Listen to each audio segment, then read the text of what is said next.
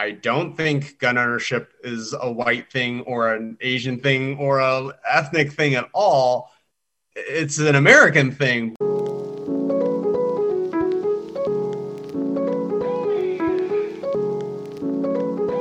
You know, just like physical illness, mental illness can be overcome. We just got to inspire people to believe that. The mental health community and the firearms industry spend way too much time running parallel to each other without communicating. It's time we change the narrative and destroy the stigma that we both face. Walk the Talk America presents Guns and Mental Health, a podcast for firearms owners, clinicians, and the curious public.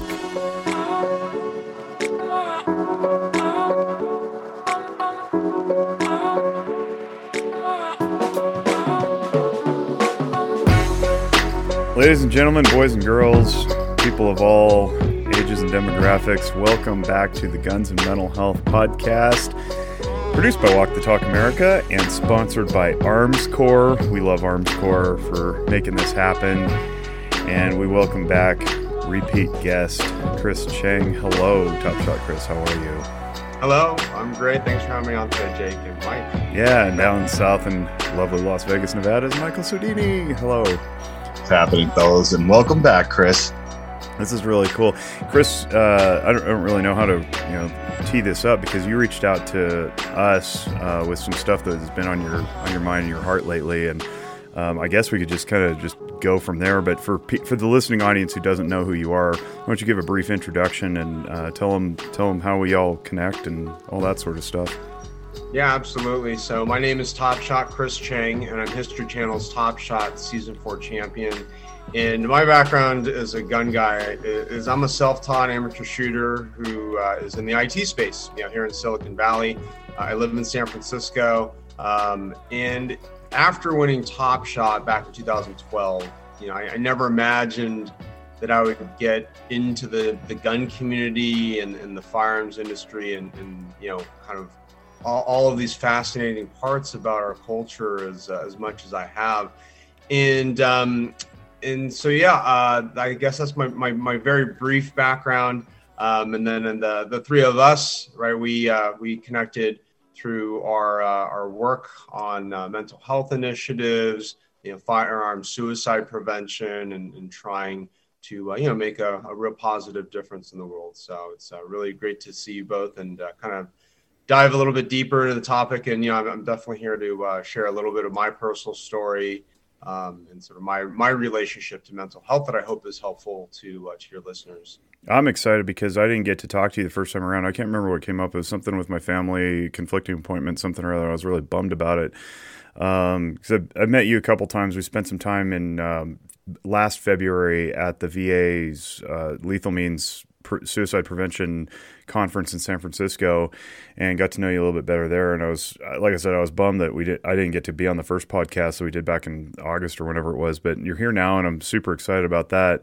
Um, we do spend a lot of time talking about the stigma among cultures. And I've said repeatedly across many different forums that I had to come out of the closet as a gun owning clinician with my clinical community.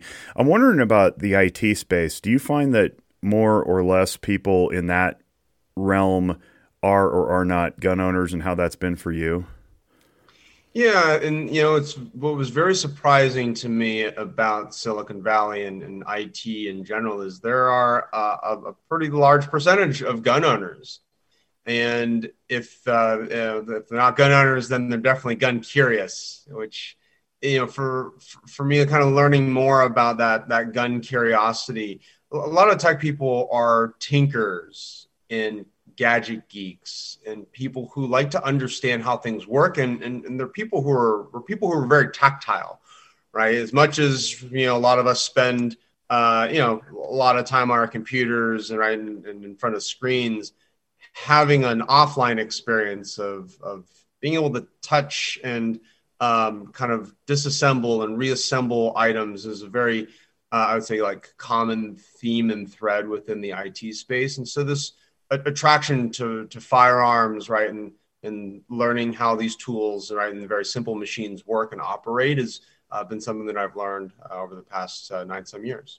That's pretty neat. That gives me an idea about how to reach people too because I never thought. First of all, you, you gave me a new vocabulary phrase. They're gun curious because um, I, I, I don't think we use that phrase often enough. Curious.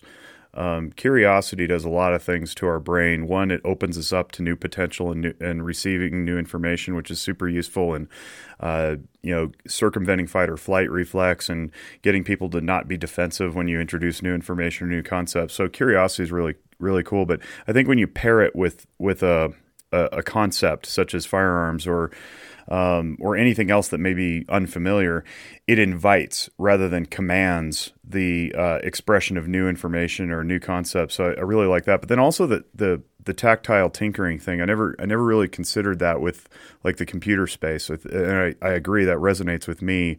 Uh, many years ago, I used to like build my computer, my own computers, and teach people how to do stuff. Yeah, there you since, go. It's since outstripped me because I'm kind of computer illiterate these days, but but uh, it's it's a neat way of connecting that I think with people who may be into things with their hands. Um, and the reason that's that's resonating so so much right now is just a few weeks ago, Mike and I had an opportunity to to show some people who were unfamiliar with with firearms and scared of them how to approach them, and it was through the like the, the disassembly. And we had uh, Tom Nguyen on our podcast too, and he was talking about how just dismantling and showing the mechanics really helps people to understand that it's not it's not some some weird wizardry. You know, it's it's just just physics. Right. And, yeah. Right. It's uh, right. A firearm is an assembly of metal and plastic parts. Right. right. And it's sort of right. No, springs and a barrel. Right. The frame and and uh, yeah. Once you disassemble it, like you mentioned, and kind of people can see the parts and understand that right guns are inanimate objects that can't fire on their own and you know uh, explaining how ammunition right works. It's um, that i think that educational piece is uh, it's really critical to to help uh, right to, to help uh, um, right, give people information that they need to make the safe decisions, right? Safe and logical decisions for themselves, whether they are a gun owner or whether they're not, right? And whether if you're not a gun owner, right, it's really important to understand how to safely even just approach, right? How to safely approach and, and handle a firearm if you see one that's either unsecured or um, right if you just if, if you somehow need to interact with a firearm, right, that you can do so safely. Yeah. yeah the one thing that about the the curious part, and I think that sometimes in the community we make this mistake that like if somebody buys a gun, they're automatically part of like the 2A community, like fight for your rights, you know, like defend the second at all costs. And I think that turns off a lot of people because there's a lot of people that I know that bought a firearm, but when they see our community communicate with each other, they're like, I'm nothing like you guys. I don't care about that. Right. And I think it's it's something that we need to keep in mind. So I like that approach of, you know, gun curious right? It, it just seems inviting. Yeah, and you know uh, what you just said also resonated with me, right? It's like just because you buy a gun doesn't mean that you are all about the Second Amendment, and that's actually part of my story. Is I didn't buy my first firearm until I was like 27 years old. Um, I had shot a number of times before that. My father taught me how to shoot at the age of six, but it wasn't something that we did all the time.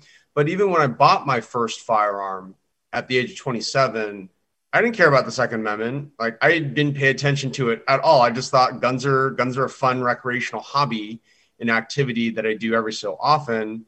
And I go to the range, you know, every once in a while. Sure, right. I have my my my my firearms for home defense, but that was sort of that was sort of it, right? I didn't have a Second Amendment mentality, and I didn't I wasn't following the issues. Um, and so I think you're right that we need to understand that gun owners come from different stripes and, and perspectives, and um, right, they they aren't necessarily a Second Amendment advocate. And uh, I mean, I would argue, uh, I mean, they don't obviously need to be or have to be. Uh, it's obviously uh, great if they are, and something that we should advocate for and encourage.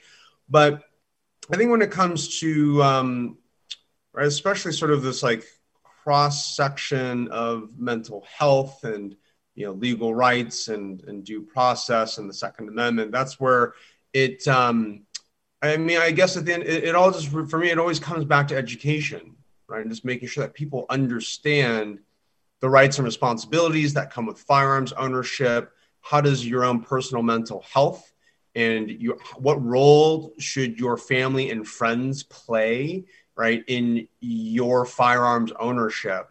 You know, for example, you know, I'm married. My husband and I, we've been married for, let's say, we're coming up to uh, six years this August. Um, you know, we've been been together for 11 years, and he's known me as a gun owner, right, the entire time. Now he doesn't shoot guns, like he's he shot them before, but right, he is not a gun owner. He doesn't care about gun culture. He doesn't care about the firearms community, like in the slightest.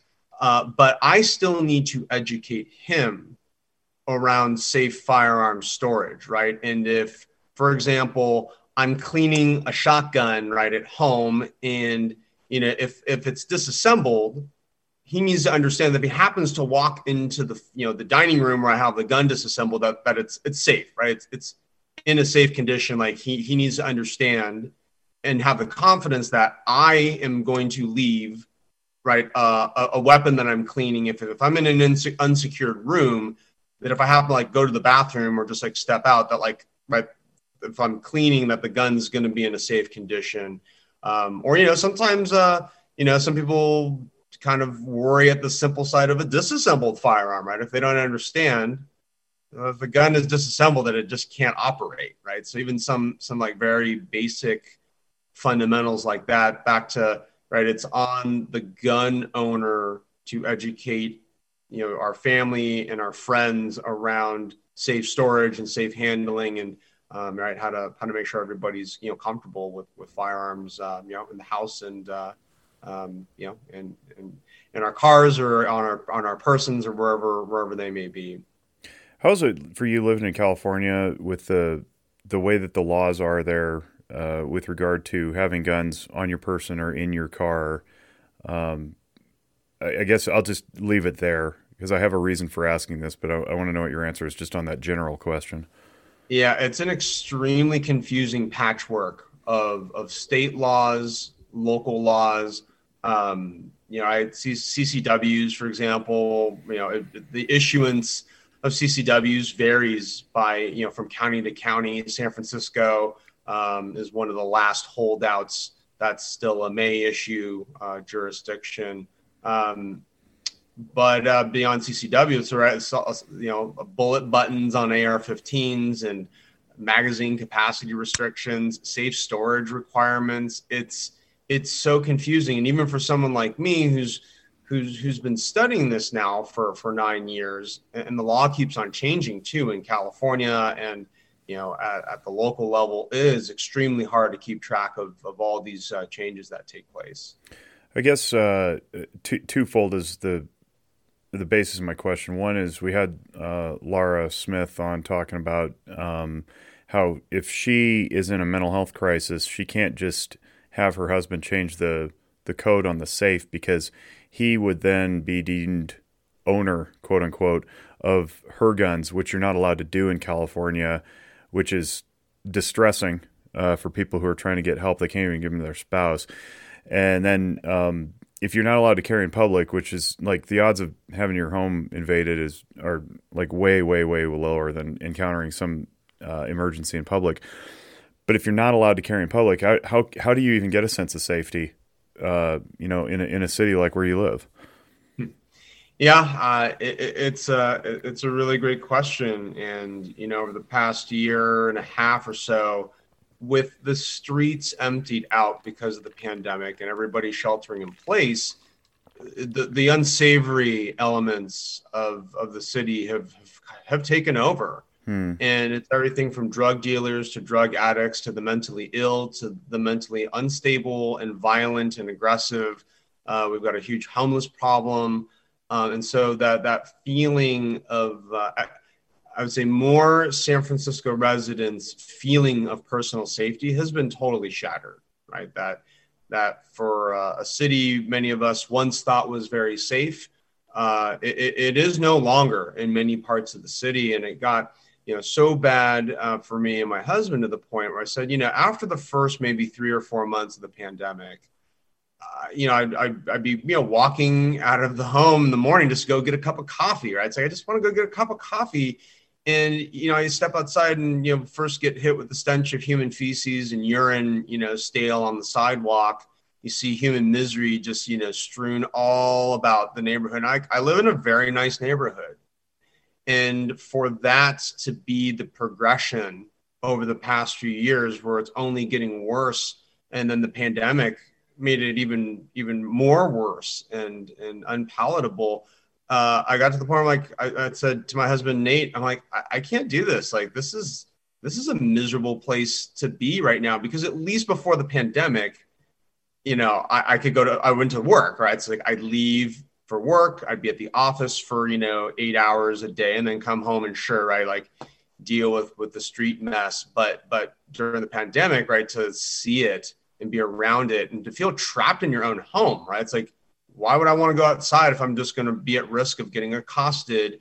Um, i just got a neighborhood email about two hours ago that this this known crazy you know neighborhood guy he assaulted somebody last week. And finally right? After years and years and years of neighborhood 911 calls 5150 holds all those other things this guy is finally getting prosecuted for felony charges right? And, and it's like look like this guy's mentally ill. Like he doesn't belong in jail right? He belongs in a mental institution and needs to be forced by the state right into treatment. Like it's just it, it's anyway so it's it's just been heartbreaking right? Because residents feel unsafe the people who need help aren't getting help, whether it's mental health services or you know uh, a warm bed or a cot, right, in shelter. You know, it's the, the the city's just a mess. And so my husband and I we we accelerated one of our life plans and bought a second property, and wow. we're now in the Santa Cruz Mountains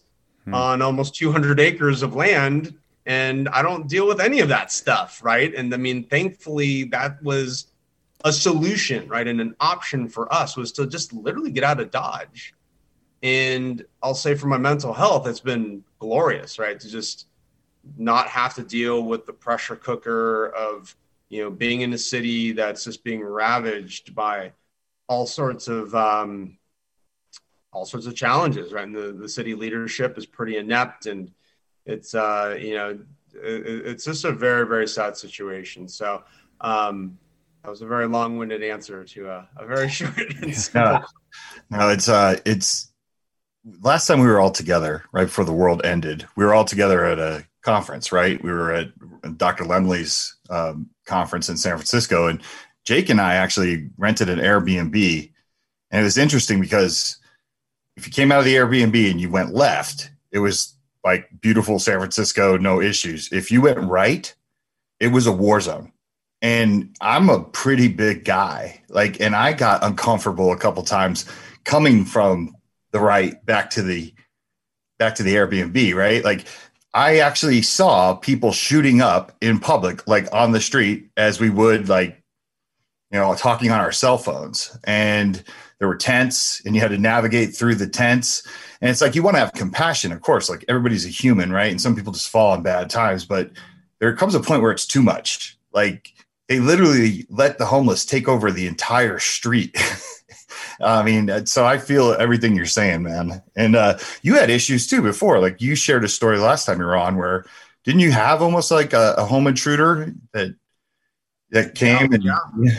uh, you know, long story short, it was 11:30 p.m. on a Sunday. Um, my husband and I were like wrapping up some laundry, right, just getting ready for the work week. And 11:30 p.m. at night on a Sunday, all of a sudden there's like really loud banging on the door. Someone on my doorstep screaming, "He's gonna kill me! He's gonna kill me!" Open up, open up, and in my mind, I'm thinking, "Oh, like this is like classic trick, right? Somebody shows up your doorstep with some, you know, made up emergency. You know, I need to use your phone. You know, please open up." And next thing you know, right, you're you're a victim of a home invasion when you open your door. So. Um, it was extremely distressful, right? And this guy was saying, you know, if you don't open up, I'm to, you know, break your, you know, why we have some glass window panes on the door. If you bust them open, you know, you you you, you could unlock the door. It's sort of you have to you know, reach in, so it's not super easy, but still, I mean, right? I mean, given enough time and effort, you could also just kick the door in, like you know, like many front doors.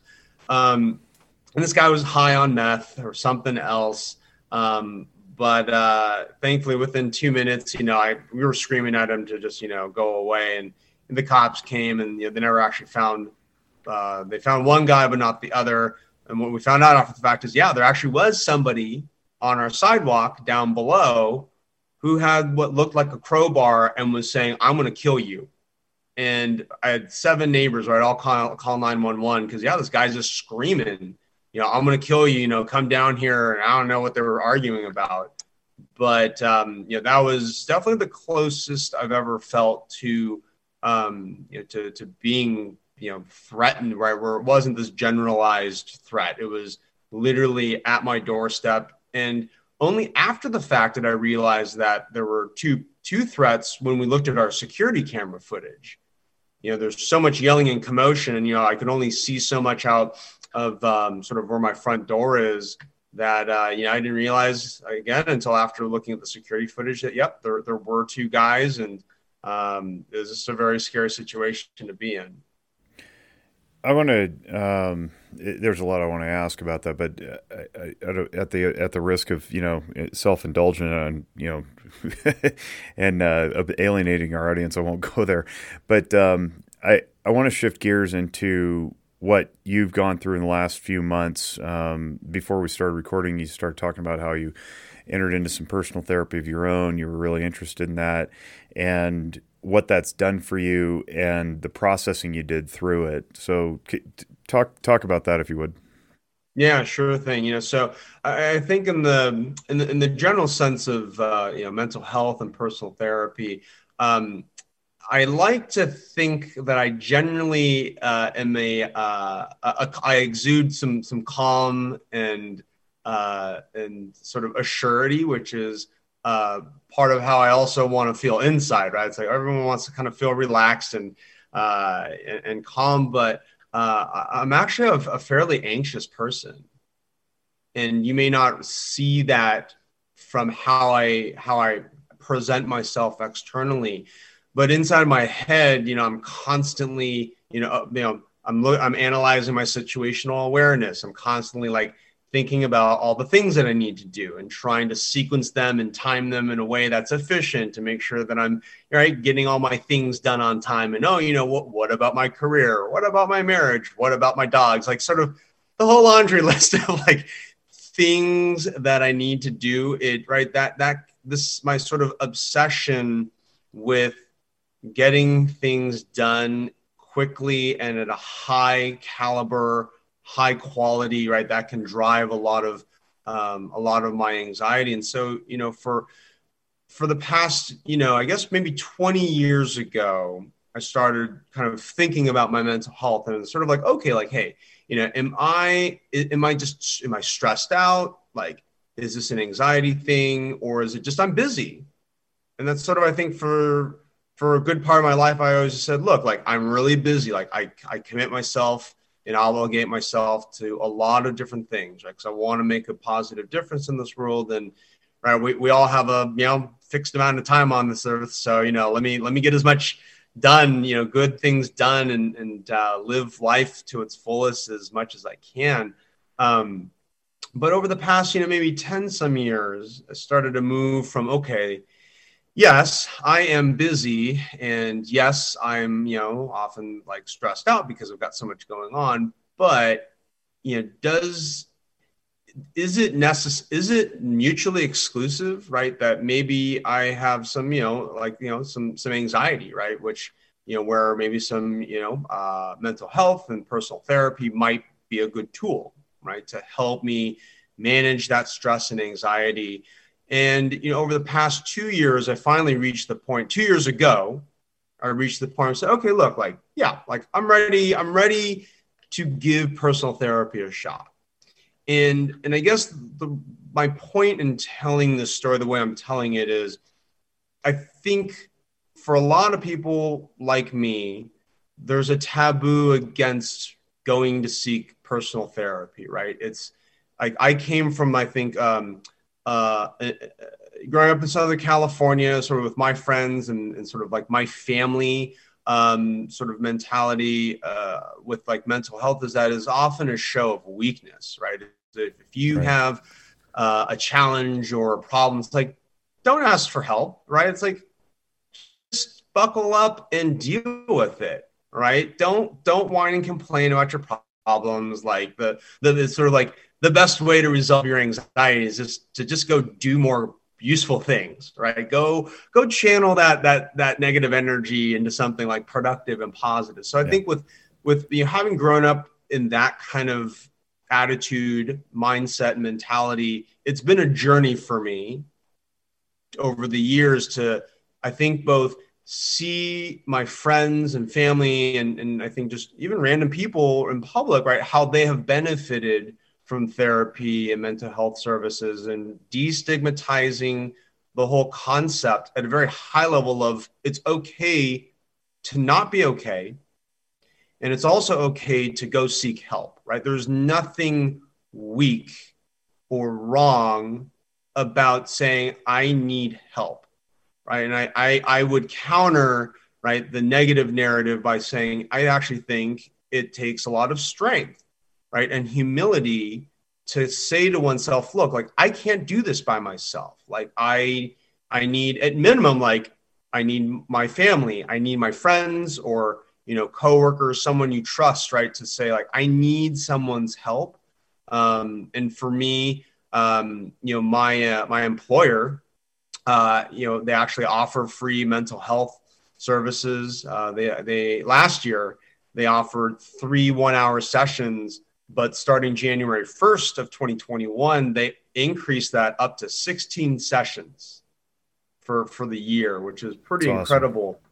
Yeah. And yeah, I think like a lot of um, you know employees who you know you get all these emails and such from from your uh, employer about you know oh employee you know health benefits and perks and yeah you know sometimes you pay attention to to, to some parts of those emails but i think you know a lot of those emails get just get archived or deleted. Um, and so I guess I, I, want to encourage people to you know look into what you're if you right if you're if you work for a company and they offer you know perks and uh, any kind of mental health services uh, to minimum just just be aware of uh, what options you might be available to you know i mean i'm getting you know free personal therapy sessions and you know that's uh, that's a that's a pretty big chunk of change that of money that i don't have to spend um, so I think the last thing to mention about um, you know my personal therapy and like why why it was very helpful was since the pandemic started in March of 2020, there's just been this pretty large increase in racist attacks against Asian Americans in San Francisco, where I live, New York, and lots of other cities and towns across the country and you know having followed all of this violence you know for sometimes it was like daily. I mean that takes a toll right just to see not just a generalized like this wasn't a generalized look at, violence and, and attacks on like a random people. This was for me extremely personal because you have asian americans who are literally being targeted you know on the street in the city that I live in. And it was just extremely stressful and depressing. I mean, I, you know, I definitely was depressed. I mean, I, it was sort of like COVID lockdown. So I think the sort of the high level kind of mechanics here is okay. We're in a shelter in place mode where we, sh- we should be staying at home, right, as much as we can. And so, like those few precious, you know, hours that we do spend outside of the house, like you want to enjoy. But if I can't enjoy that little time that I have to spend outside of my home because I'm constantly feeling threatened or I'm having to like just have my situational awareness, situational awareness at an all-time high because I might get attacked, that's not a very enjoyable experience, right? Just to feel um, you know, constantly under threat. And again, it's not a generalized threat, it's like a very specialized threat, and I'm being targeted just because of my ethnicity. So that was um, a really tough two months. I mean, this was pretty much, you know, February and March of this year.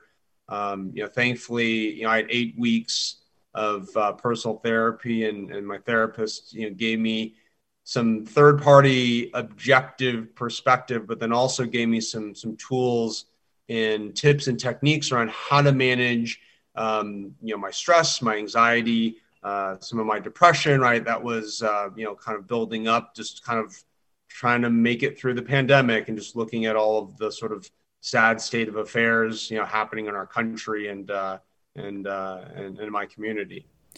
Yeah, I want to ask because we were uh, chatting beforehand about the the perception versus reality thing, and I know that whatever we consume, we're we're going to um, we're going to become that. You know, if if we're consuming fear, we're going to become afraid. If we're consuming sadness, we're going to become depressed. And um, you had mentioned that you know attacks on Asians have been going on forever, and and I wonder if it was just more amplified now by media, by social media, uh, or if or if we're bringing an appropriate illumination to something that's been going on for ages now. And and, and I ask that not to invalidate the lived experiences, but to try to draw some sort of reasonable conclusion on how to how to address it because I mean, as a Giants fan, I get to watch all the Giants games broadcast on NBCSN, and of course, their local ads. And you see all this new, new as in the last couple of three, four months. Uh,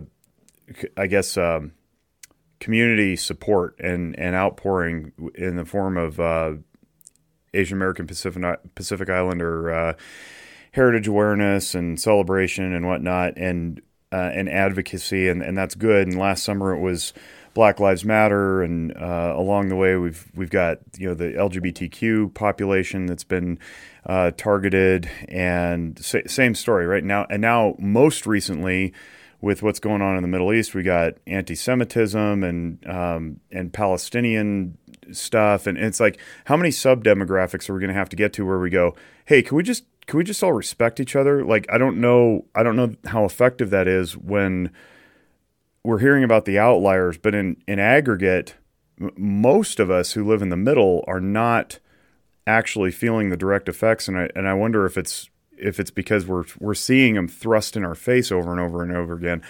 Um, so I, I don't know what your, your take is on that or how therapy necessarily helped you. Cause I think, I think I heard you say that they brought, your therapist brought some perspective to, your uh, your anxieties about that. So if you wouldn't mind, you know, indulging the uh, ignorant white guy here on that, I appreciate it. Yeah, absolutely. Yeah, you, you, brought up so many good points. So so let me try and uh, kind of tackle them in a in a in as uh, comprehensive a way as I can. So.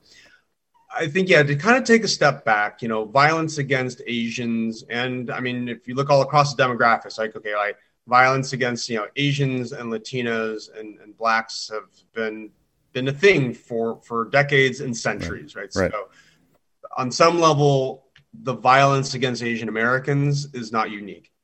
However, what is unique about the past year and a half is the inc- the, the big spike, right? The increase in percentage and numbers against Asian Americans. And you know, to be frank, a lot and so then if you on your topic of like okay right it's like right we've got all these other demographics that are experiencing violence and right can't we all just you know kind of be nice to each other kind of thing i guess yeah i i grew up in a world that right we should be colorblind right that race shouldn't matter right that we should treat people right with respect right and that and that um, we should we should um, kind of live live the live our lives how we would want other people to treat us now, I think that should still remain true. However, where demographics are important, right, whether we're looking at race, ethnicity, sexual orientation, or, or gender, or right, any of these different slices, is that when it comes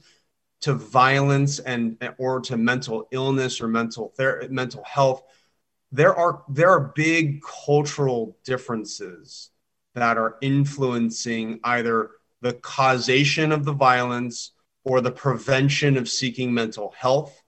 Um, and so I think if we want to either reduce violence or right get people the mental health resources right that that they either uh, are looking for or that they don't even know that they're looking for or to help them get over that that those personal barriers of, of seeking uh, you know personal therapy we need to understand the nuances right in each of these demographics. So right. um, you know i guess with with my, so my therapist he was a uh, a gay latino.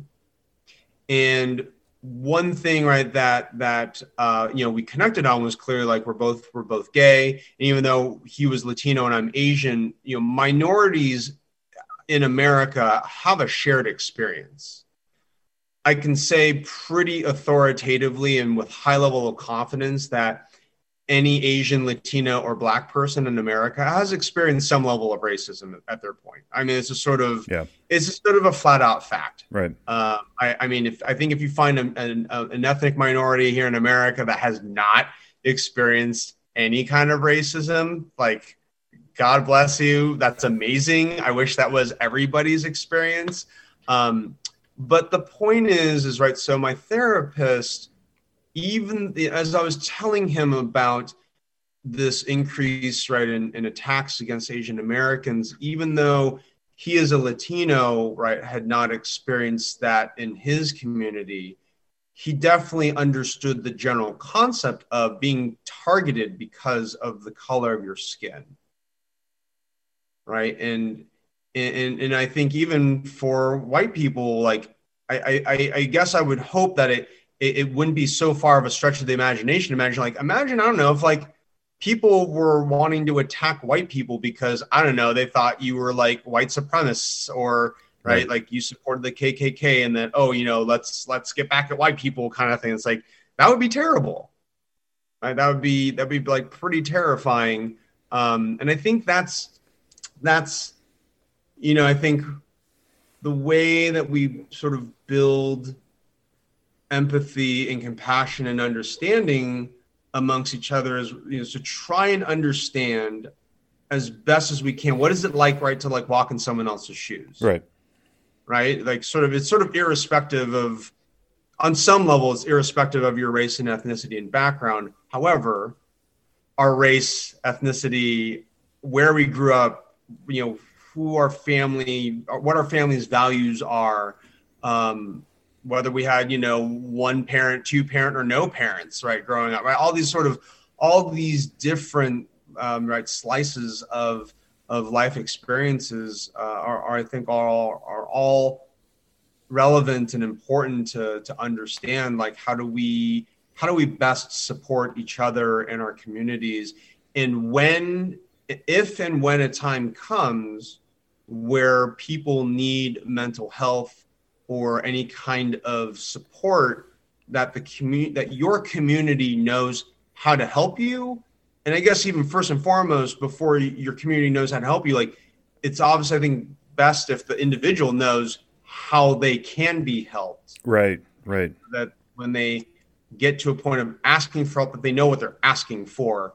But i mean you know obviously sometimes you just you just know you're you're you're in a bad spot you may not actually know what's wrong and even just getting to that point of saying, okay, I need help. I don't quite understand what's going on or how I need help. But um, yeah, communities, right? We we need um, we, we need to have. I mean, that for me, like that's the social safety net, right? Is our local communities, whether that's our friends or families, um, or or you know local communities. That's that's that's who's who's you know going to be there to to help us.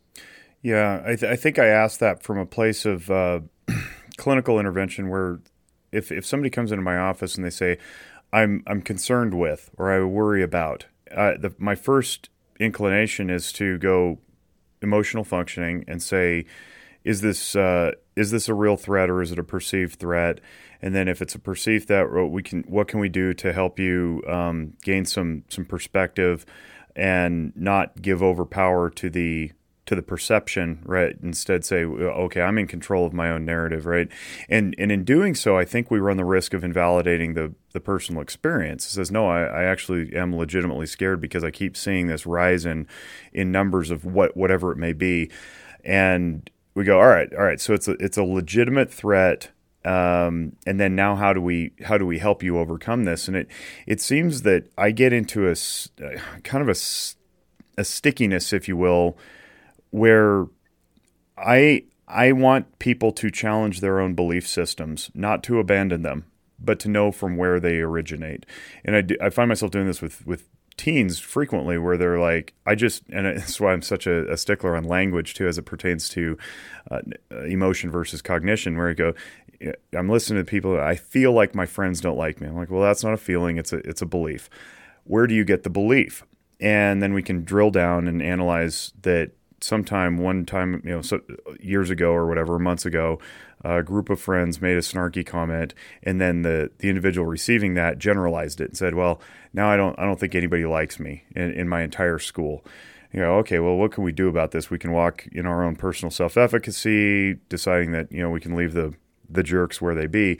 But it, it crosses a line when it gets into violence, right? I don't want to be hurt. Words words are one thing to navigate, you know, the whole sticks and stones things. But but when it moves to actual sticks and actual stones, I think it's right to help people be prepared to navigate actual legitimate threats to person or family or property. And and I don't I, I think as a clinician I'm a, I'm a little disempowered when I I say something like, well just get off Twitter you know, like look look around your neighborhood and um, and make sure the dogs are there to protect you. um, but look look around your neighborhood. Are are you are you noticing this? Are are people you know being targeted, and how do you know they're being targeted for that reason? And you know, and try to try to create some some context there without invalidating the very real experience that others may have had. We can do this with COVID too. I mean, lots and lots of people have died of COVID, and and we go, well, what's the what's the legitimate threat to you? Um, are you taking the steps that you need to protect yourself and your family? And you know, have you been vaccinated and and all those things? And then ultimately get to a position of choice where we where we choose uh, where to give credence and authority to the external factors of life because they're always they're always sort of going to be there. And then what do we do about them?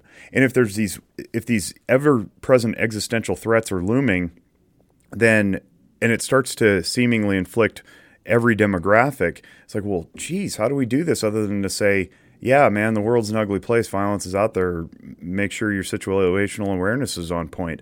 And and I know that seems overly simplistic, and I and I I guess I want more ability to maybe, maybe uh, have those conversations in a competent fashion than just saying, yeah, you know, the world's world's full of violence. What can we do other than you know educate people to to know where it exists, especially when it seemingly exists everywhere when it's being shoved down our throat by clickbait media. You know, so I I don't know. I guess I'm just thinking out loud here and expressing yeah, my own frustrations. In, in,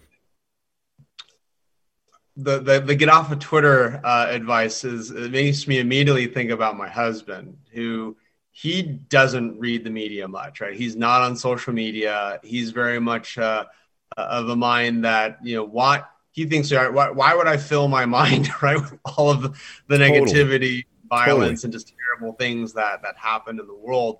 Uh, you know, I come from a different perspective. And maybe I, i'm on an extreme end where it's like i want to know as much as like what's happening in our world. Yeah and i'm in your camp too. I agree yeah. Right? i mean i went through a point in my life like in high school and college you know i was i was reading 15 different media outlets multiple times a day. Like i had right two browser tabs two browser windows open.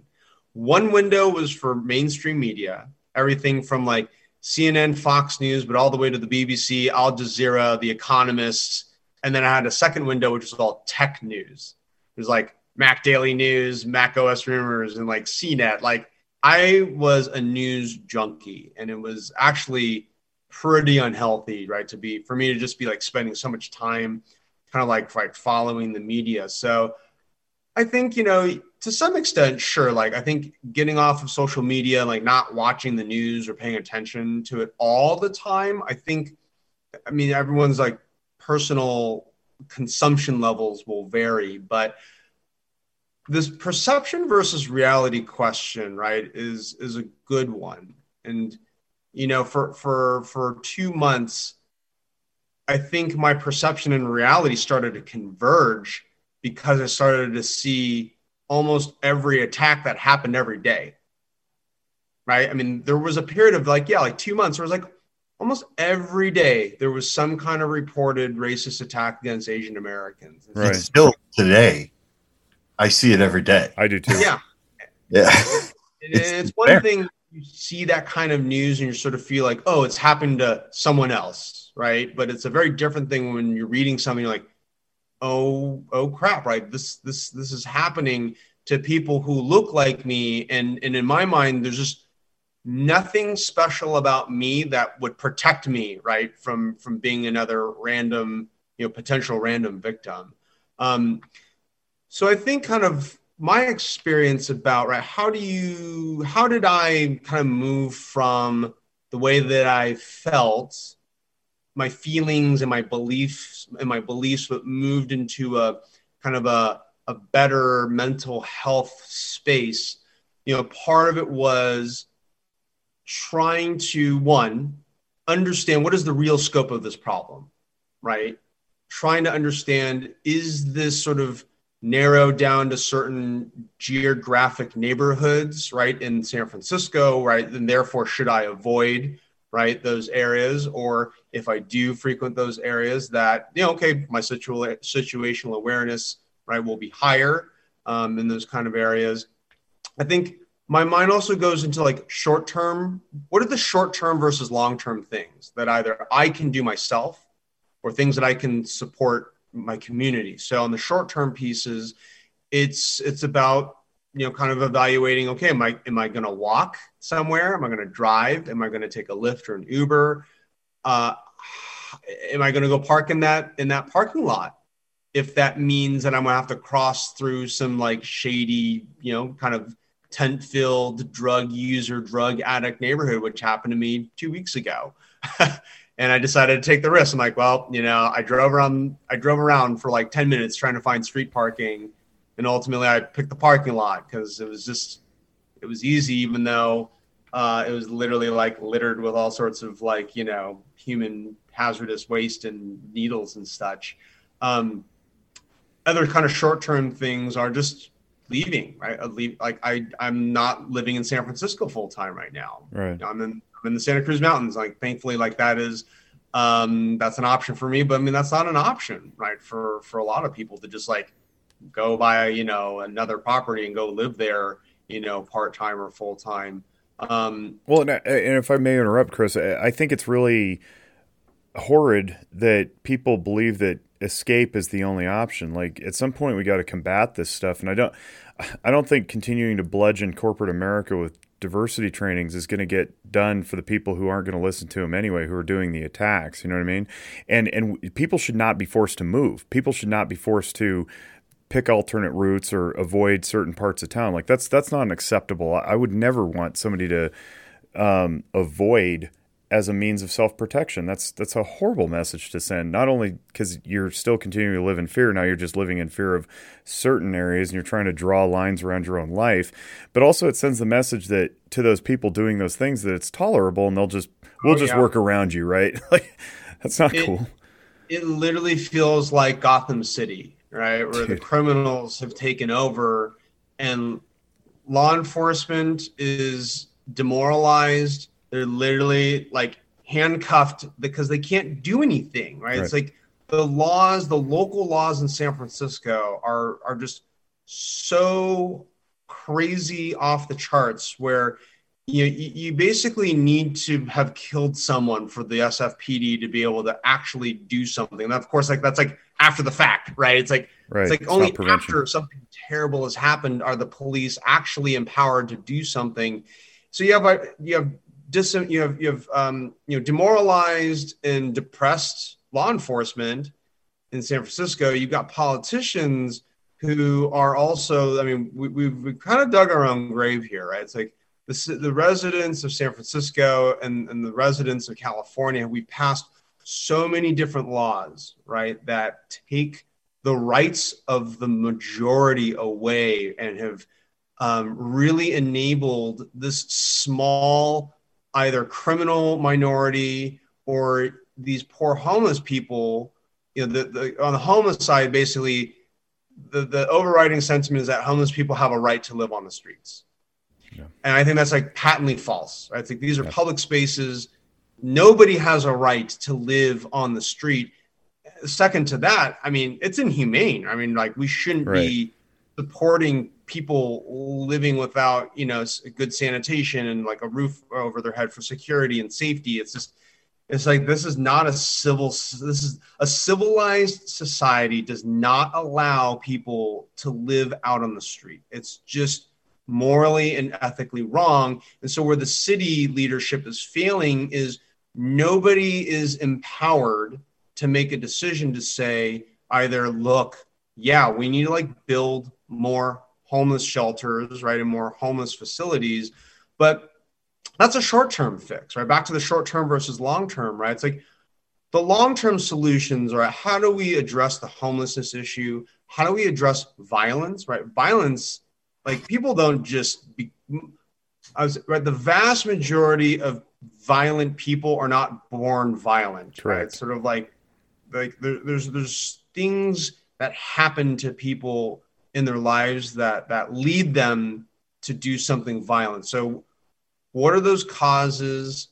How can we and I think like the community sort of support of like education, like jobs, like mental health, medical services, um, right? How do we how do we give people in, in our communities right the, the opportunities and and the support that they need to to be successful um, and I think right, the more successful and the healthier we are, at the less likely, right, you right. are to right, like resort to violence to either steal or, or, hurt people to to make ends meet.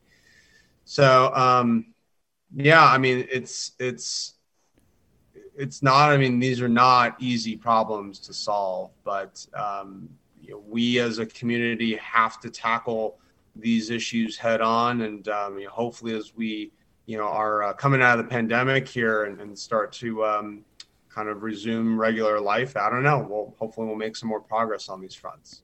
Yeah it's a it's very difficult. So you know coming from gun world right and then kind of breaking into the mental health side of things and being invited to certain events um, where they were held in la or san francisco right and you see this massive amount of homeless. I mean just it's to me, in in maybe it's because like they have certain areas like Skid Row in LA and stuff like that. It just it just it's a lot, right? And then being in like a Burger King and seeing that they let a homeless man beg for change right at the cash register, like that was crazy to me. Like I, I was like, wow, like we're we're actually like it's not even outside as you walk out of the out of the restaurant anymore or the you know fast food joint.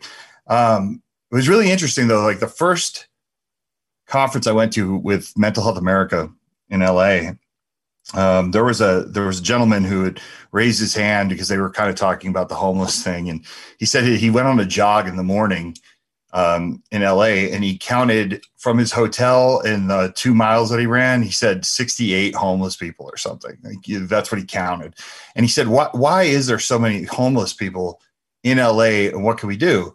And it was interesting because the lady who kind of addressed the issue said that the problem is that California has some of the best actually mental health options for people if they use it. Right. So, like, even with my ex wife who had her struggles with mental health, and, and we were constantly looking for her under bridges and stuff like that uh, to make sure she was alive. Uh, you know, they told me all the time, like, don't let her leave California like, don't let her go to another state. This is the best place for her to be. But then that begs the question is like, you have this stuff, you have the great weather and the climate and everything like that. But if if you can't, if there's no incentive or the person's too sick to even want to get better, right? Because a lot that's a lot with the shelters. I learned that a lot of people don't want to go to the shelters because they have to be sober. Yeah. Right. And and they they don't want to they don't want to live a sober lifestyle. So like they don't want to go in there and check themselves in. It's but so how do we do it without literally like walking the streets, almost like forcing people to go in? It's going to be a tough well, stuff. It's hard, yeah, right. And on other restrictions, at least in San Francisco, it's just like yeah, you, you sometimes need to be sober. Uh, you're limited to the amount of items, right? Personal items that you bring. Sometimes there's no pets allowed. Um, and on the one hand, it's like, well, okay, duh, like right, like you got to have some amount of rules, but if the rules are um, pushing people away from from like these these homeless shelters and facilities like well then what good is the shelter right? And yeah you know it's sort of like where does one's personal freedom and constitutional rights like begin and end? I mean it's sort of like you know while on the one hand while you know it's inhumane to let people you know sleep on the street i mean right uh, you know, San Francisco's been criticized for this. At times, they have literally gone with a van and like swept up homeless people, and like been like, you're either going to leave and go somewhere very specific that you know is like uh, out of sort of out of sight, out of mind, or you're going to come in the van and we're going to take you somewhere. This happened during the Super Bowl a few years ago. Um, where uh, yeah, the mayor decided, okay, like we're, we're going to at least temporarily move all, all these homeless people like out of the area until until the event's over, kind of thing. Um, and you know that robbed a lot of people, it's res- San Francisco residents, the wrong way. But it's also like, hey, right, like the city, we're losing, you know, also just like a ton of uh, of revenue every year from conferences that are deciding not to come to San Francisco because of I mean it's not just the homeless problem, but it's all, all these other things that we are talking about with like you know crime and and uh, and violence, and so it's just like yeah, I mean, city leadership at some point, they, I mean, they're going to need to make some really tough decisions because what we've been doing, I mean, look, the bottom line is this what we've been doing over the past 20 years is not working. Right. The problem is only getting worse. You look at all the numbers for, for homelessness, um, and and it's just, it's it's getting worse. So we have to change tack. I don't have answers. I I'm I, I don't. I'm not. This is not a a, a, forte of mine, but I just know being a San Francisco resident, it's like I feel I've lived in San Francisco for 14 years. I've seen and felt the problem get worse. It's literally showed up my doorstep, um, and that's just been been been really bad for uh, for my mental health and for the mental health of you know you know hundreds of thousands of San Francisco residents. Um, I do want to circle back um, back to um, culture and, and particularly with, with, with Asian American culture and the negative stigma around mental health and, and this sort of general um, well let me just say this so you know part of, of a part of uh, many asian cultures you're we're encouraged to be silent that there's sort of and what's driving that silence is often family pride right? and so what i mean by that is the concept of family pride is, is very prevalent and strong in a lot of Asian cultures. And so you are often, your actions and the words that you say, if they don't lead to making your family proud or somehow elevating or enhancing the family name, then you better just like stay quiet. Right. And so this is very much about we don't want the family to lose face or be embarrassed or be ashamed. So unless you got into an Ivy League school, right, or you became a successful doctor, right, or you have something positive to say, like you just shouldn't say anything at all, right? So there's this the culture of silence is generally encouraged and rewarded in a lot of Asian American families. And so when you layer that on top of if you have personal, you know, uh, mental health crisis or you're depressed about something, um, you're just not encouraged culturally to say anything because you'll be pegged as weak, as incompetent, as you know. Then your family looks bad, right? Back back to the whole kind of family pride thing. You've you, you've now brought shame onto the family because you look weak, and by extension, the family looks weak now you've aired your dirty laundry, right, about your mental health issues or whatever personal problems you may have, and that just like makes the family look bad, right? So that's part of, and this is of course a stereotype and a general a generalization about Asian American culture, but it's it's it, it it's generally true. Uh, it's definitely was true for for for my family. Um, although I will say, on the flip side, you know, my parents were not the kind of parents that were like actively try they weren't actively trying to quiet me or silence me and thankfully like my parents have always supported me uh, and everything that i say and do even if they don't like agree with it or understand it um, but you know they they they don't silence me, which I'm I'm very thankful for. Which I know a lot of other Asian, you know, American families, they're often trying to actively silence one another, right? And again, if it's if it's anything that's being said or done that could cause shame to the family, right? That's sort of this that that that overriding dynamic. Um, but well, so yeah, with mental health, I think you know in the in the Asian American community, I think there's also a distrust of institutions, and when it comes to the medical field and mental health uh, services, I would say if if one wanted to make more inroads, you know, let's say you are a um, medical practitioner, mental health services provider, uh, and you want to make inroads in the Asian American community, looking to where Asian Americans, so sorry, let me put this a different way. Let me just double click into a very specific. So let me even take a step back. The right? IT guy is going to double click. All right. Yeah. when we say when I say Asian Americans, right? Like it's not this like single monolithic ethnicity, right? It's like within the Asian umbrella, you've got the Chinese and the Japanese and the Koreans and the Filipinos and the Thai and the Nepalese. Like you've got all these different sub, right, like categories of Asian. So if you double click in a Chinatown, for example, and so if you live in Chinatown, if you're ethnically Chinese, uh, if you um, you know you're maybe born here and you're maybe Chinese American, but if if if the Chi- the Chinatown mentality is often we only trust other Chinese in Chinatown or in the Chinese community, right, of that city. So, so only certain institutions, like medical institutions, would be trusted, right? And I think I think this holds true in a lot of ethnic communities, right? Where it's like, okay, right, whether we're talking about like Italian Americans, yeah, it's like yep. you just like look back, right? It's like when when Italians and and the Irish, right, were you know immigrating to America in bulk. It's sort of like, well, you know, Irish and and uh, and like German Americans, for example, like they're more likely to trust you know people from the same ethnic background as them for right for for medical services for the for their you know the butcher the the baker right the all the groceries yep. and uh, kind of other other services that they need and um, I, I, think that holds true for uh, for a lot of Asian Americans not all Asian Americans but again I think right like Chinatowns in particular, right? These very like kind of strong geographical and cultural hubs that really, really revolve around um, being ethnically Chinese, speaking Mandarin or Cantonese.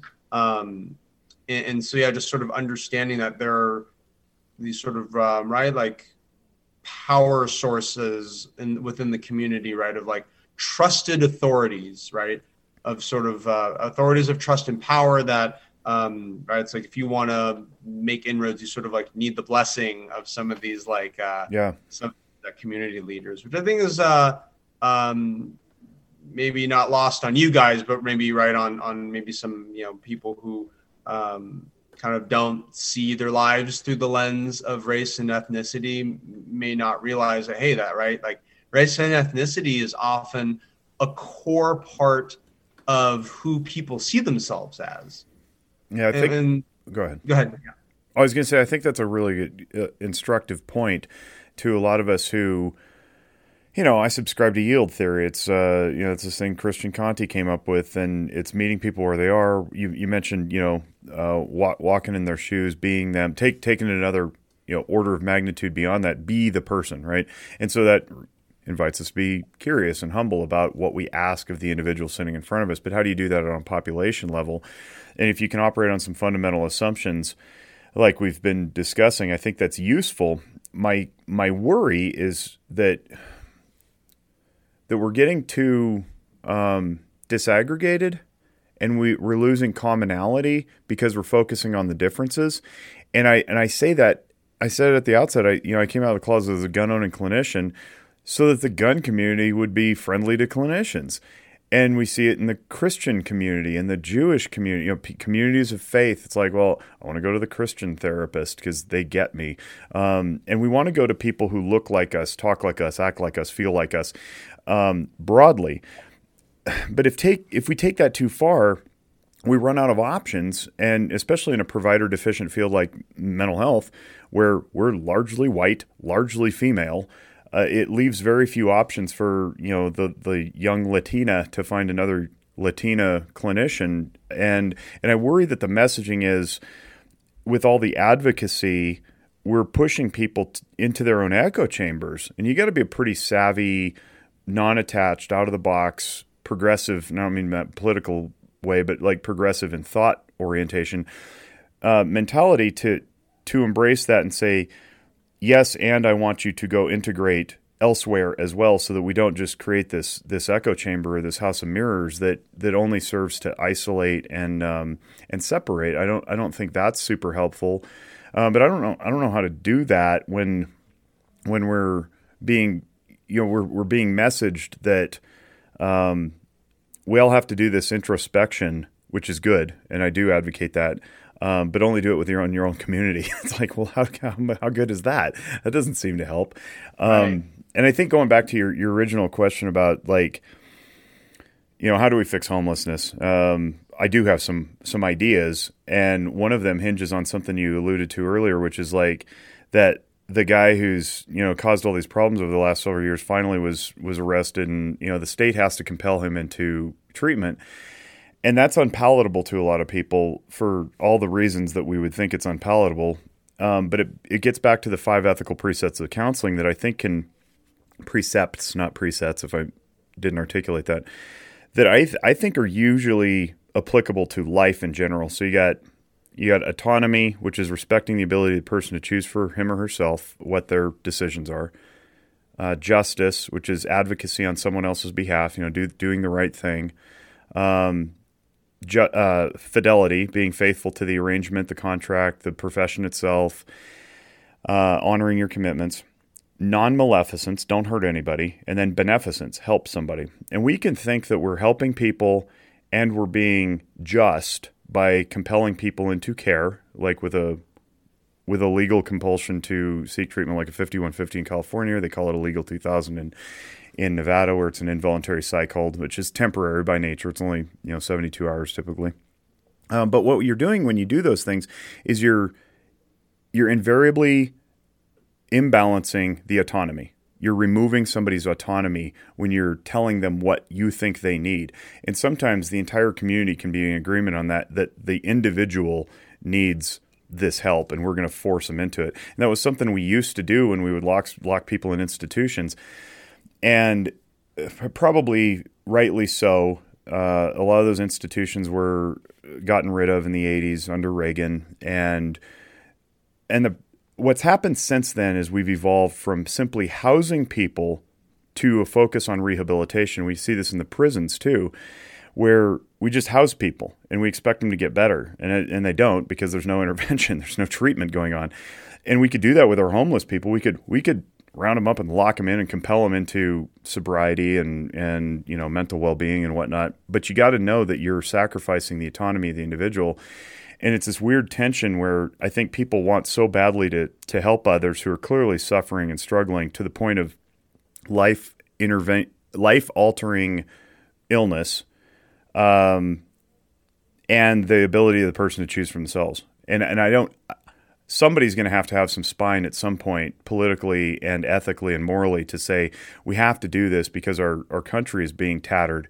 But then when you do, you have to ensure that the the treating clinicians in that environment have to be culturally competent enough to work with all those individuals and meet them truly where they are because everybody's going to have a different story about how they ended up you know being homeless or being addicted or or committing violent crimes or whatever they do um, and and we just simply have a provider shortage which gets back to root cause mitigation uh, we got to throw our resources at that whole systemic holistic treatment model and it's got to be longitudinal because people didn't just get there overnight they they're they're going to have a they're to have to endure a lot of treatment to get out of it. Not necessarily as long as it took to get them there. Hopefully, if our interventions are worth anything, it won't be that long.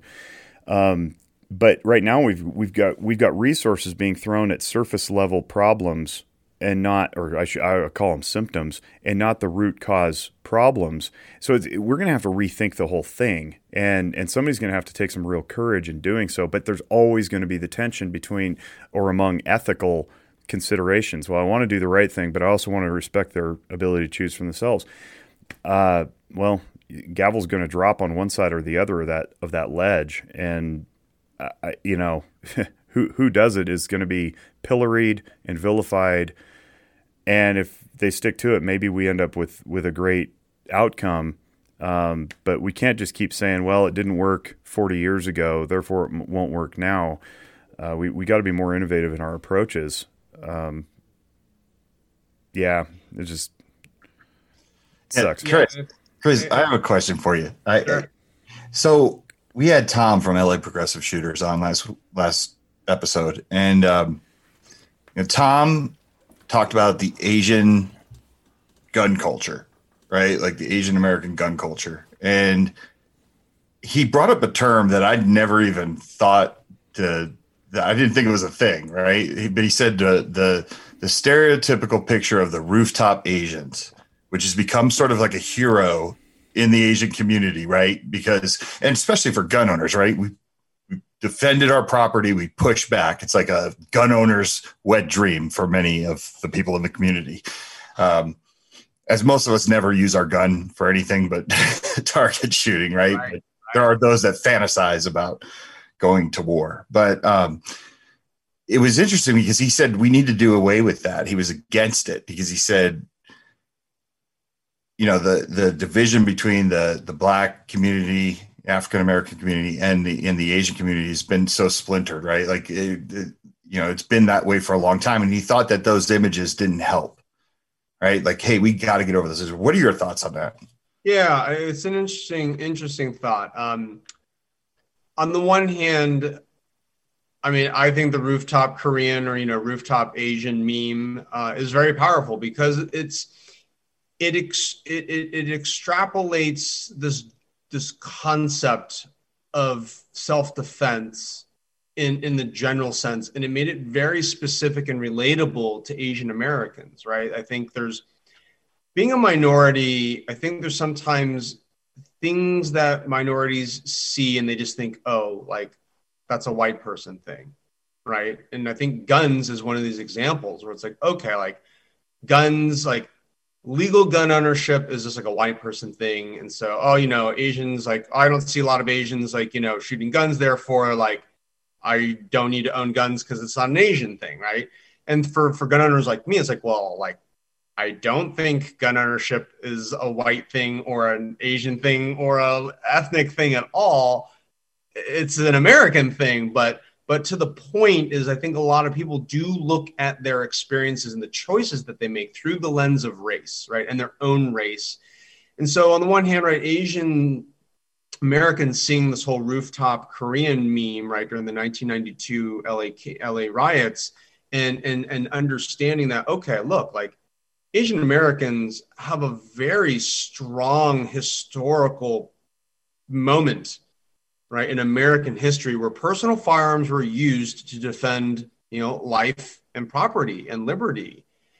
Now, to Tom's point and concern, right? So, what I have since learned about right the uh, the rooftop Korean meme is, yeah, a lot. This that was like a flashpoint, right, between the Black and Asian American communities, where I think it was like a few months or maybe a year prior to the riots, a Korean store owner, right, had shot and killed a 15 year old um, you know black teenager. She stole some stuff. It's like okay like, you can't be shooting kids for theft right? Like especially for like petty theft. Um, but like you know from what i understand like that was one incident that straw that really just like broke the camel's back. So I guess when I see the rooftop Korean meme, like I I see it as a symbol of what the Second Amendment is about, which is where when the government can't be there for you or won't protect you, right? in this case, it wasn't a tyrannical government, but it was more about civil unrest. LAPD was under resourced, and you know if, if if law enforcement can't be there for you, well, thankfully we have the Second Amendment that empowers each of us, right, to use firearms in self defense. Where we have work to do is back on the community relations, right? And it's race relations, right? It's it's what was causing racial tension between the Asian and, and black communities back in the 80s and the 90s and you know I'm, I'm sure it's persisted right through today's time. And, and this is about, and Jake, right, what you're saying earlier was great about it's like, you know, we can't have these echo chambers and we can't like just go live in our own little little worlds isolated from from people.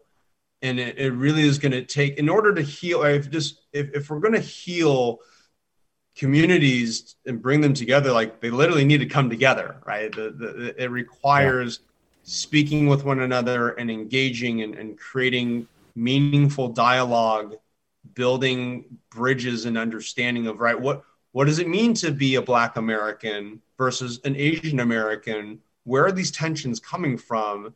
And what can we do to address those those those those fric- the friction and the tension head on right? The, there's just the any kind of notion of burying our heads in the sand and hoping that the tension is going to go away is like that's a pipe dream right? Like problems like this don't just go away. They're often rooted in in, in decades of sometimes right, right institutional racism uh, of just like cultural racism right between communities um, generational right like just generational attitudes and, and morals um, passed down, some for the better, some for the worse, right? But like those are hard cycles to break.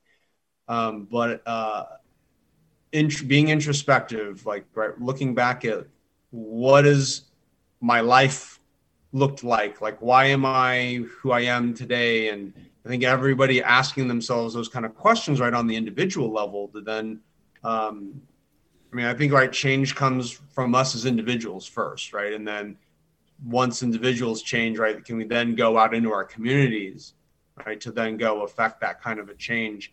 Um, but yeah, it's just these are these are really tough, uh, really tough problems. But all in all, yeah, I mean, I, I think the rooftop Korean meme is um, it's it's it's done a lot of good. Um, it's not it's it's not uh, faultless by any means, but um, it's it, it, I like to just always understand the totality of any circumstance and take the good with the bad. I mean, I think that's that's just sort of my, my general approach, and that's my same approach I have with uh, you know the rooftop, you know, Asian rooftop Korean. Yeah, I, for me, it was kind of interesting because I had never. I mean, I, I saw the images. I, I remember watching them live, right, and I never associated that with anything to do with race.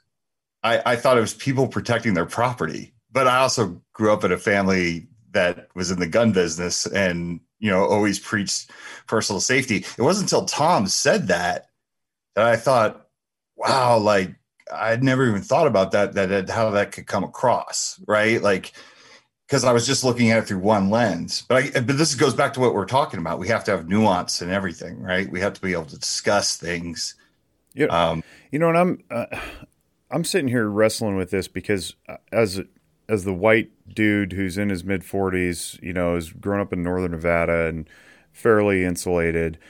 Um, I won't say that this is new. I mean, I, I embarked on my multicultural multicultural journey back in undergrad, and um, and it was good and it was awesome because I made I, I went to some cross cultural retreats when I was you know 20 years old and made some horrific missteps based on my own biases and had them corrected. I was laughed at first, but then I was, you know, I got corrected by the the folks who were in attendance, and and I learned and I grew from it, and and now I'm being introduced to concepts like. Um, you know, that are being posited by people like Robin DiAngelo and Ibrahim Kendi, or saying that you know, racism is is endemic. It's an immutable characterological trait and we'll never get away from it. And the way that I like to talk is is in terms of hope that we can break generational cycles and generational patterns, particularly in families, but in this case it would be in cultures. And that messaging is not compatible with my messaging. That messaging says, nope, it's always going to be there, and all you can ever do is um, continue acknowledging it and um, pay your penance, apparently in perpetuity. And that doesn't send a message of hope. That sends a message of hopelessness. And the way that I'm hearing you talk, Chris, is that no, we, we can do this if we just you know start hashing it out to each with each other and have have mutual respect and understanding from our own uh, personal viewpoints and what we bring to the table.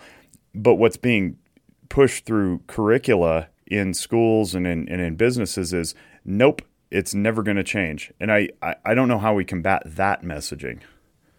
Hmm. Yeah, it's. Chris, give us the answers. yeah, right. You're the guest, man. We brought you on for a reason. no pressure. No pressure. Yeah, yeah, it's fascinating. You know, I've, I've spent, uh, you know, 13, 20, wow, 13, 14 years, you know, in Silicon Valley. And the rise of corporate social responsibility has seen this meteoric rise. And, you know, I, my, my, my opinion about what they call CSR and, and the, and the parlance, cultural, or sorry, corporate social responsibility. Um, you know, CSR has has grown immensely. And I used to think it was all good. And, and the reason why I, I used to think that way is because I was the direct benefit of that back in 2008 when I used to work at Google. You know, Google's a technology company, but in California there was Proposition 8, which was basically uh, basically was banning same-sex marriage uh, or reaffirming that marriage was between a man and a woman. Now, Google at the time, they campaigned uh, basically for same sex marriage. I forget whether it was like, you know, four against Prop 8.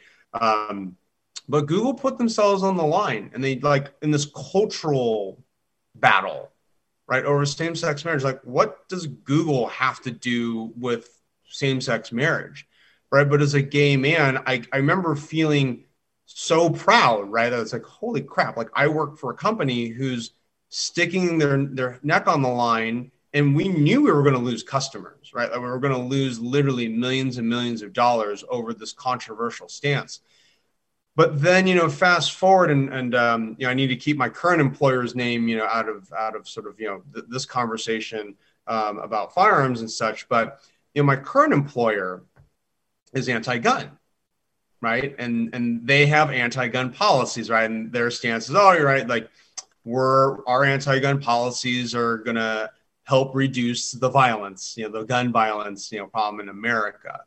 So now I'm on the flip side, right, of this corporate social responsibility movement where it's like, wow, like, no, like, the, my, my, you know, my company is actively campaigning against a Second Amendment right that I that I, I you know vocally support.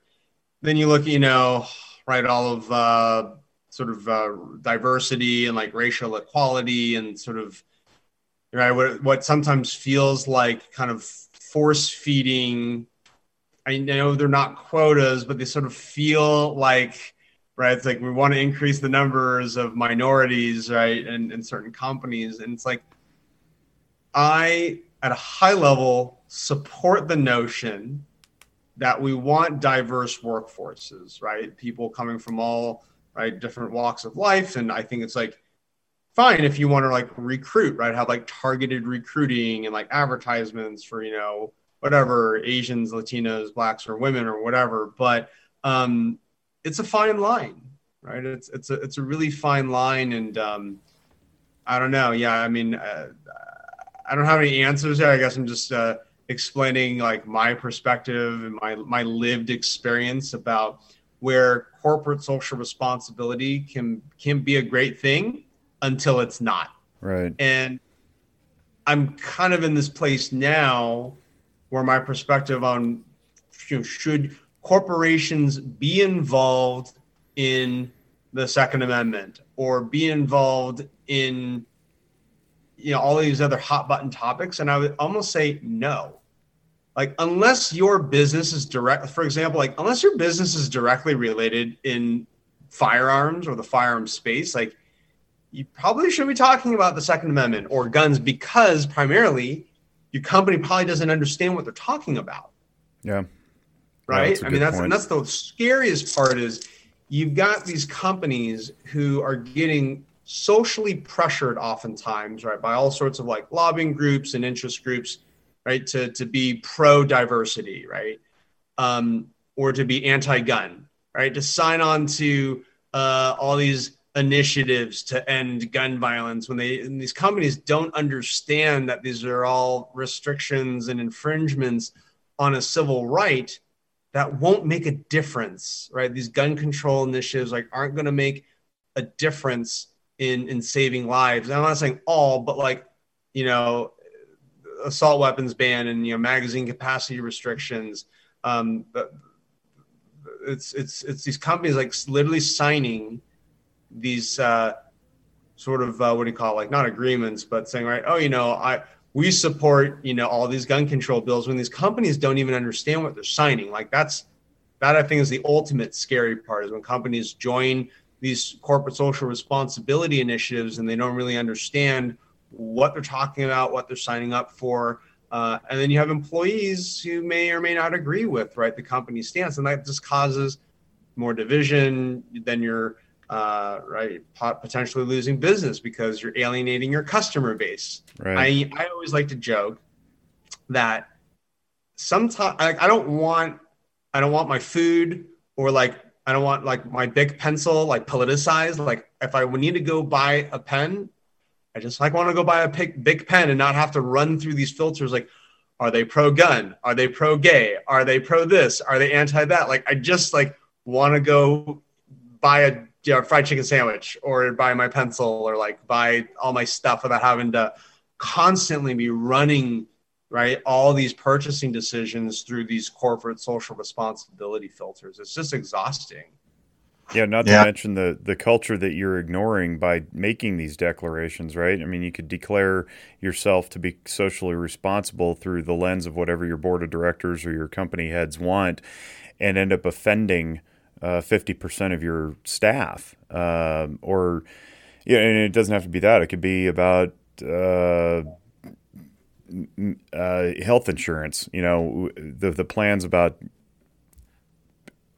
what is it the the uh, the contraceptives. You know, that was a big hot hot flash point a while back where uh, we're gonna we're gonna take a stance against or for contraceptives being included in health plans. And it's like, well, now you're anti-women or you're pro-women or you're whatever it is, and it's like, is that your job? I don't I don't know. And then and then the people on the other side go, well, yeah, it's everybody's job to care about all these things. It's like, yeah, but what if we don't agree? That you know, there's cultural values in that too, and so it almost becomes these these people cherry picking which cultures they're going to support and and then invariably there's there's the there's another culture or many other cultures who are who are going to be off put by that. So I, I feel you on that. I don't know, I don't know what the answer is, and I don't even know really where it started, other than just wanting to make some feel good policy or something. Yeah, I didn't know. Like, so when I first got into the firearms industry, and I think I told this story before, Jake, on one, one episode, but I didn't realize that I was so naive and such an ungun gun guy that I didn't realize that people could hate you because you're you're into guns or you sell guns, right? And it wasn't until I was at a bar one night and I was doing great with this really gr- great looking chick, and, and, then all of a sudden she's like, "What do you do for a living?" And I was like, "Oh, I I sell guns. We import guns." I like I went I explained it, and I I might as well have said like I'm a vampire that kills children. Like because that that was the reaction, you know what I mean? And and it was crazy because we started to argue and then she tried to bring other people into it but that was the first time i experienced like someone actually judging me for my career and i think about this a lot now because eventually i'm going to have to get a job right i can't keep doing Walk the Talk America for free and I, I was looking at my resume the other day and it's like 20 years of guns right like it, am i going to be like outcast when i applied to certain companies um, even though, you know, it could be, right? Like somebody looks at the resume and they're like, oh, look at this guy. He's a gun guy. Oh my God, look how many guns he sold. You know what I mean? Like he's killing children. Yeah, you're selling death. And like, all right, you what? might be the guy that, you know, gets mad and you know, shoots up the workplace. Yeah, it's all all of these negative stereotypes, right, about about about gun owners and and I think it a big way of destigmatizing things is we just we all have to be out and proud about right whoever we are. Yes. Because you can't just look at the three of us off the street and, and understand that and know that like we either own guns or support you know gun ownership unless we are actively right promoting and, and talking about um, right firearms in a in a normal non-violent way right it's like I, that that's that's uh, unfortunate to hear your your your uh, failed dating story, Mike. And uh, yeah, Columbus, Ohio. She's there. I don't know. I don't know. well, for, she hates me. you know, for me, I, I this comes down to the depth of a human being, and I've said this before on different shows and interviews. Like, we all have to start acknowledging that we can be many things. You can be um, a gun guy, a mental health guy, a father, a husband who plays poorly adult league hardball on Sundays, a home brewer. Uh, you know, I was in a fraternity in college, and boy, let me tell you the stigma that comes with that. Uh, I mean, we were we were even told among fraternity brothers in the Greek community, don't wear your letters in certain people's classes because those professors will knock your grade. It's like that's terrible, and and I know why you, we. What? Oh, really? What house were you in? Oh, oh, I thought you said that was me. By the way, um, I was a Sig Ep a Sigma Phi Epsilon. Ah, uh, yeah, I'm, I'm an SAE. Oh, my brother's an SAE. That's wild. Yeah, that's cool. Yeah, so and, and the and the podcast right now because you're biased. oh, you're SAE. Oh, all right. It's good talking to you. Yeah. You're you're one Sorry, of them. yeah, but I mean, the point is, we can all be many things, and and I worry that uh, to get back to the social media thing, that when we consume this stuff that tries to caricaturize individuals who are very deep beyond whatever their public facing personas may be and I'll put I would put personas or personae in a in a parenthetical s or e is the is the plural uh, we do it with politicians and celebrities and we project on them what we need them to be to keep our own egos safe and then when they try to break out of that by being many things it's like it leaves people confused because they're no longer safe in their egos they have to cons- they're forced to consider the multiplicity of the truth that's presented to them. And if you if you got an agenda, it's going to be really hard to work with a person who's deep and, and varied in their ideological beliefs or their or their worldview or whatever it is, because you can't just slap a label on them anymore and pretend like you know everything there is to know about that individual. And that's why I, I, love I love talking to you about this because you're you're many things, right? Um, and they don't in culture necessarily go together in the same box, and and I love that uh, I wish we could invite more people to have these conversations. And I do mean have conversations. I don't mean that flippantly because it's a buzzword or a buzz phrase like, oh, we just need to have conversation. No, we really do so that we can appreciate the true depth of humanity that every human being brings to the table. And then we won't be so quick to judge. We won't be so quick to cast aspersions. We won't be so quick to throw vitriol and contempt around on the internet as if we know everything there is to know about a human being. And that gives hope. That gives hope that we can reconcile a lot of this hatred and healing that's being tossed about so carelessly and recklessly.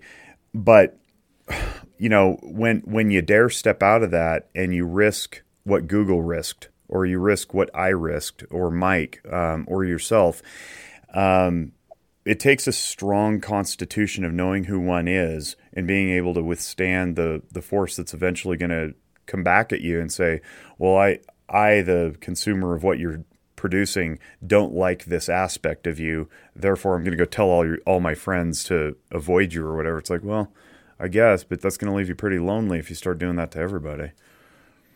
Yeah, I think ultimately, you know, we for for our own mental health and sanity, we all need to live the lives that we want to live and not be trying to live the life that other people want us to live. Yeah. I think, you know, a lot of us experience, you know, right, pressure or influence from our, our, our parents and our family and, and, friends to be a certain way, to dress a certain way, act a certain way, right? There's sort of all these expectations. And, you know, I've always been the kind of person like, okay, well, like I, I understand the expectations, but I'm not, and there's only so much of my life that I live for others. For example, it's like, of course, I want to make my parents proud, right? Of course, I want to like make my family and my you know my husband proud, and like I will, I will do as much as I can to further the, that goal, but not by compromising my happiness. Amen.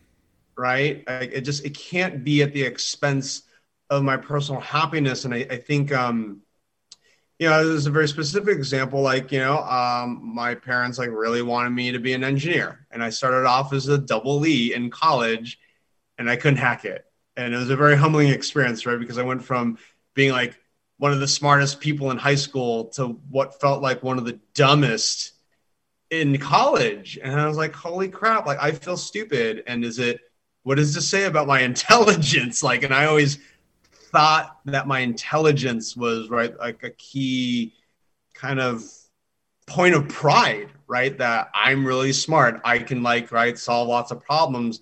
And, and failing in engineering and kind of coming to grips uh, with that was a, a, key moment in my life. I'm like i'm also just not happy doing engineering. Like it's like sorry mom sorry dad. It's like i gave it literally the old college try and it didn't work but I'm also happy that I've always pursued what I want to pursue. Um, I'm very, you know, I'm I'm, I'm 41. I'm really happy with you know my my my life success, career success, and you know on, on many levels, I feel like I'm, I'm, I'm just getting started, which is kind of a you know always a refreshing uh, outlook and perspective to have. So. Uh, no, no, but Chris, I'm going to just say something. This is going to sound funny. You're an Asian gay man who's into firearms. You must blow people's minds. like we talked about things that people could come after you about. Like there wasn't too long ago when coming out with your sexuality could get you killed, right? You think of Matthew Shepard and, and everything like that. Um, you know, so I'm very proud. Uh, I met you years ago, like when you're coming off Top Shot, now to see you on TV again. I'm very proud of you. I think you are a great representative for for all three, right? Um, you know the gun community, the Asian community, and the LGBTQ community. Like you, you do a great job. So I, I nothing but love for you, brother. And I'll just say thanks, thanks for yeah, thanks for tolerating my ignorant questions about all this stuff because uh, my I perspective my best, is limited. hey, uh, thanks for coming on. Um, as a reminder to everybody, because I know you already answered this on the first show, but uh, Mike's question is always, how do you tend to your mental health? And I'm, I'm going to ask this because you're a repeat guest and he doesn't have to ask it, but remind everybody how, now that you're in counseling, which is great, how else do you tend to your mental health? Yeah, I mean, for me, uh, you know, I, I, love spending time with family and friends, and uh, particularly, you know, like cooking. Uh, I think like cooking and, and, traveling in particular are just like wonderful ways of um, stoking my curiosity which you know it, it, stimulates my mind in a way that um, is uh, very stress relieving right? It's it's kind of a way of um, learning but but experiencing life right? By by doing things. Um, and so besides that music is always um, uh, a ton of fun. I'm a musician I'm a vol- volunteer baritone singer for the San Francisco Symphony Chorus. And so music for me is another big sort of outlet to uh, help keep me balanced and uh, keep me happy. Um, and so, yeah, I mean, I've got, and, and, of course, like shooting guns, like shooting guns is very uh, therapeutic. Um, and, and I think it's about, for me, it's like uh, tapping into the part of my mind where you just have to be hyper focused on a particular activity to either be safe or to be effective, right? So as a musician, if you want to be a great musician, you just have to have just such a high level of, of mental focus. Obviously, shooting guns, right? Being safe. Uh, lately, my, my husband and I, we just got a, a mini excavator and a skid steer, which right like heavy machinery, you know, for the forest here and we could easily kill ourselves if we're not paying attention, right? Focused on uh, on on safely moving dirt from one place to another. But I love, um, yeah, just like just like having to uh, just be hyper focused, right? Like be present, like be in the moment. I don't like being distracted by my cell phone or like social media stuff. And so yeah, trying to just live as much in the moment, like and being present as, as much as possible. I think is the general uh, kind of approach that I have to kind of keeping keeping myself, uh, you know, level and sane. It's a great answer. Thank you. I'm gonna have to come visit you in the mountains at some point. And yeah, bring my kids and Go go gallivanting we'll, we'll some meat, some guns. uh, thank you, Chris Cheng, for showing up again and uh, doing us the honor and uh, sharing your, your testimony about you know mental health isn't so scary. You can go get your mental health care and have a wonderful outlet. And for the businesses and business owners who may be listening, if you're frustrated that your uh, you know employee uh, insurance plan doesn't necessarily cover mental health benefits, provide them yourself. Just pay for them yourself. Do an EAP, you know, employee assistance program, something like that. I think that may be the you know one of the one of the means to an end here. So um, on behalf of our group at Walk the Talk America, on behalf of the Zephyr Wellness family, and certainly on behalf of Arms Corps, we wish you all great mental wellness. Take care.